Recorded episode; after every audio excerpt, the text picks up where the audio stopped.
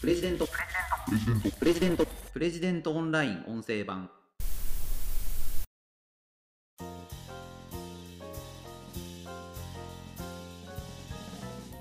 ロシアのプーチン大統領は急遽亡くなった安倍晋三元首相のことをどう思っていたのか考えてみたいと思います。プレジデントオンライン編集長の星野貴彦です。この番組はプレジデントオンラインの配信記事の周辺情報や解説をお届けしています。今回紹介する記事はなぜ冷徹なプーチンが遺族に弔電を送ったのか佐藤勝ロシア政界が安倍晋三を尊敬していた本当の理由という記事です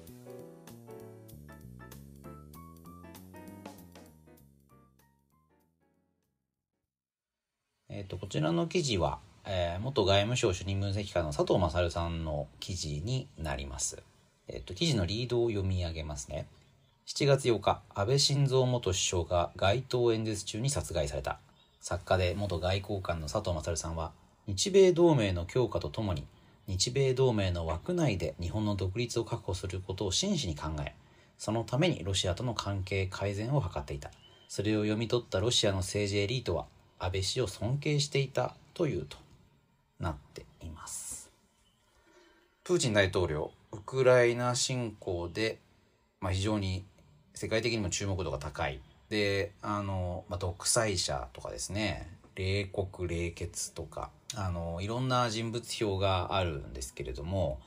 安倍首相は、まあ、このプーチン大統領と、まあ、非常に密に付き合っていたことで知られています。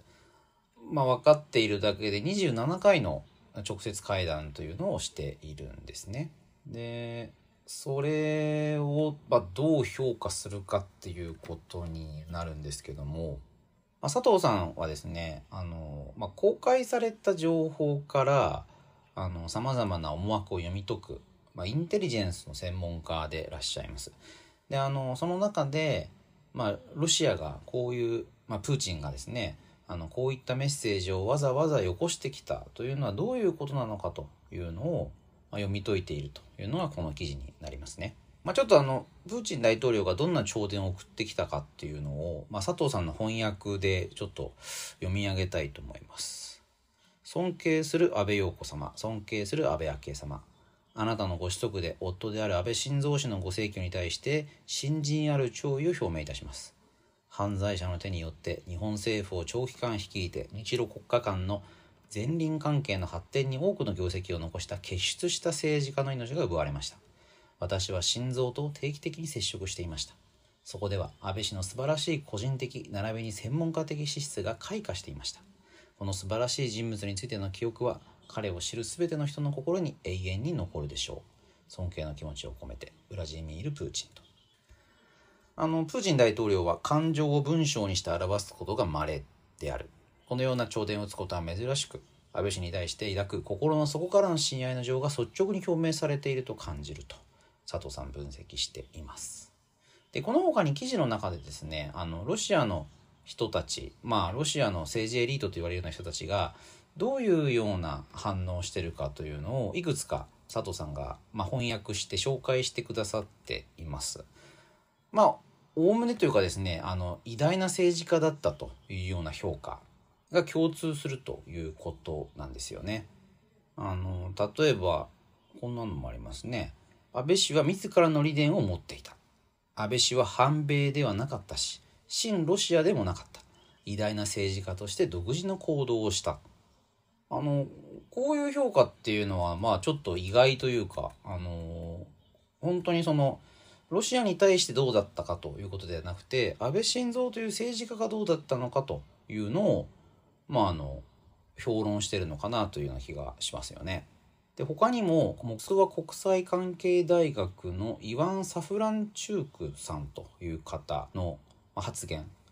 おまあ、これテレビ局の中でですね、あのテレビ番組の中であの発言されたことらしいんですけども、ちょっとこれ、かいつまんで読むと、安倍氏のロシアに対する姿勢は非常に興味深かった。安倍氏が権力の座につくまれた20年間、日本はロシアの弱さに最大限につけ込もうとした。この時期、日本は新西側的外交を主導した。この論者は全ての分野でロシアの弱点につけ込もうとした。日本は際限なく提起するクリル諸島、まあ、北方領土ですね、問題を解決することができず日本には不満が溜まっていた安倍氏はロシアが強くなることにかけた強いロシアと合意し協力関係を構築するアジア太平洋においてもロシアを強くする。それが日本にとって歓迎すべきことだ。地域的規模ではあるがアジア太平洋地域において多極的世界を構築する。ロシアの弱さにつけ込むという賭けではなくロシアの力を利用し強いロシアと日本が共存する正常な関係を構築することだ。これが安倍が進めようとしていた重要な政策だ。という、まあ、こう評価なんですよね。なるほどと。であのこういう国際関係を読み解く中ではあの、まあ、地政学なんていう言い方もされますけれどもその地域に他にどういう政治プレイヤーがいるかっていうことを考えておく必要があります。誰がいるか、まあ、中国ですよね。まあ、中国付け加えれば韓国この中国と韓国が、まあ、極東アジアっていう地域でどういう存在を示しているかっていうことを考える必要があると思います。まあ、日本とロシアの二国間の関係だけではなくて、まあ、その二国間の関係をあの決めているのは、まあ、中国韓国こういった国々がどう振る舞うかということにも関わっているわけですよね。中国まあ、ぐいぐい力を伸ばしていて、まあ、アジアの覇権にとどまらず、まあ、世界の覇権を握ろうとしているというのが、今の世界政治の状況なのかなというふうに思います。で、その中で、あの、日本がどう振る舞うべきなのか、まあ、難しいところではあるんですけども、重要なことは、中国にどう対抗、どうすれば対抗できるか。中国の思うようにしないためには日本はじゃあどういうオプションを取ればいいのかということを考える必要があるということだと思うんですよね。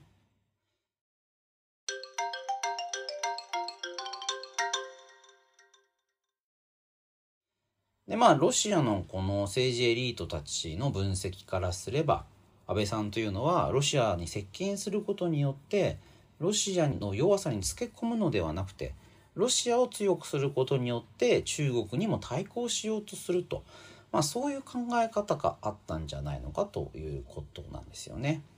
でもう一つあのアメリカですよね。あの伝統的にロシアとアメリカというのは距離があります。で一方で日本というのは、まあ、唯一アメリカと同盟を結んでまして日米同盟これ非常に日本の安全保障においても重要なものですよね。まあ、日本は、まあ、自衛隊はありますけれども他の国々と交戦する軍隊は持たないというのが憲法で定められているわけですがアメリカと同盟を組むことによってアメリカの核の傘の下にいるというのが、まあ、教科書的に言われていることかなと。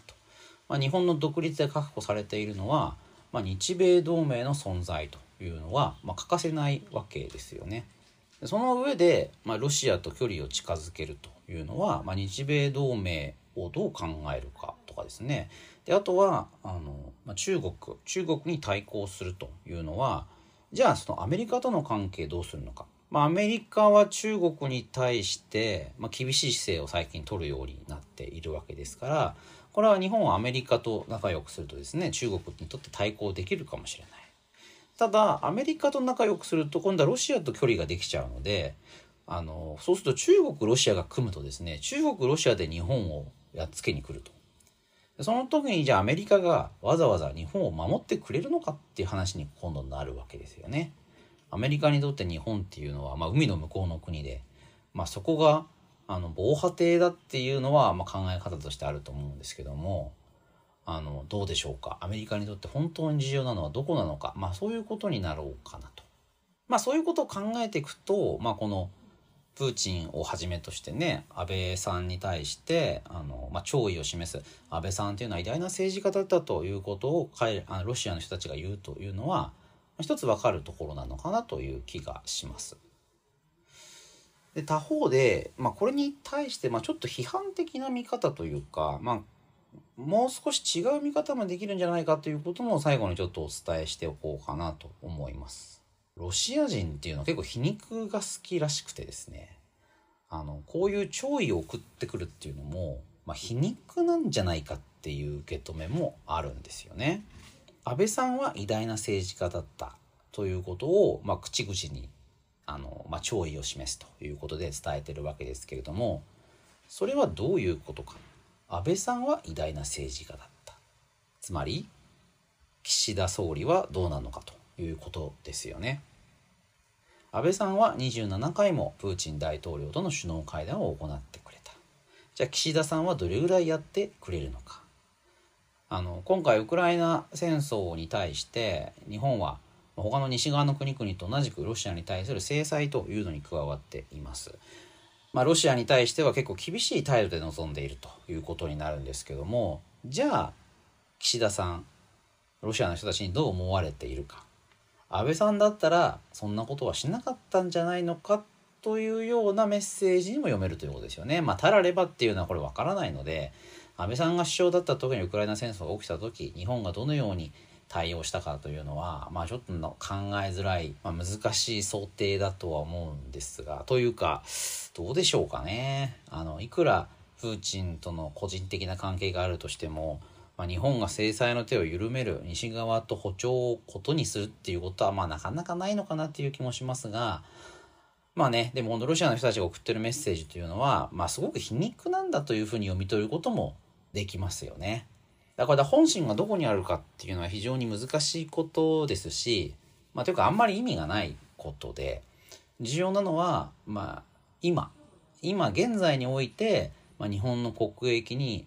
プラスになるのかどうかもしくは将来において日本に対してプラスにするにはどうすればいいのかっていうことを考えることですよね。あの佐藤さんこの原稿の一番最後に安倍首相時代の日本外交は一貫して対話重視であり、どこまでもリアリズムで戦略的でした。アメリカが軍事支援を続けるウクライナなどの戦局の行き詰まりがその進化を浮き彫りにしつつありますと綴っておられます。一貫して対話重視であったというのは、まあ、非常にあの鋭い指摘じゃないかなと思いました。あの何か経済制裁をするとか、あの敵国にあの軍事力を派遣するとかそういうことではなくてあくまでも首脳会談トップ同士の話し合いによってあの物事を動かしていこうというのが安倍首相時代安倍外交と言われるものの象徴だったんじゃないのかというのが、まあ、佐藤さんの見方ということですよね。まあ、その成果がどうだったかじゃあ北方領土帰ってこなかったんじゃないかという人もいるんだろうと思います。あの佐藤さんは北方領土交渉は着実に前進していたという評価を取られています。まあ、ここはあの見方によっていろいろ違うところだと思うんですけれども、まあ、そもそもねロシアが日本に領土を返すはずがないだろうっていうことを言っちゃうとまあそれまでなんですけどももしその返すことがあるもしくはロシアが動くことがあるとすればどういう条件が整ってなくちゃいけないのかっていうことを考えると、まあ、例えば安倍さんっていうのは4党一括じゃなくて2党返還っていうこともあのカードとして持っていたわけですけれどもまあ、そういう考え方もあるのかなという気もしますよね。まあ4頭だろうが2頭だろうが帰ってくるはずがないっていう人もねいるんでここら辺は難しいところですけれどもあの、まあ、そこら辺がこの佐藤さんが書かれているリアリズムで戦略的全くね帰ってこないっていう状況ではなくて少しでも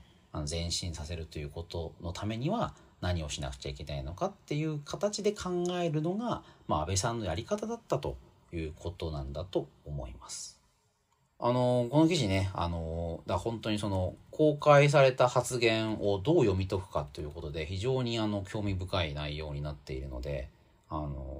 ぜひ記事でご覧いただけると良いかなと思います。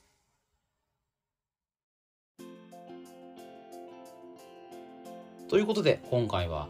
なぜ冷徹なプーチンが遺族に弔電を送ったのか佐藤勝ロシア政界が安倍晋三を尊敬していた本当の理由という記事を取り上げてご紹介しました。また次回お会いしましょう。プレジデントオンライン編集長の星野貴彦でした。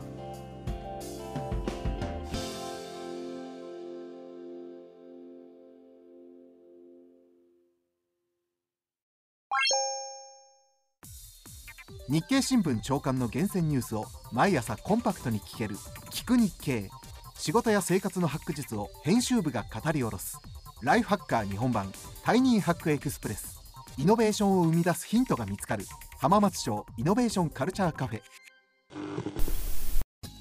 情報スキルキャリアアップ。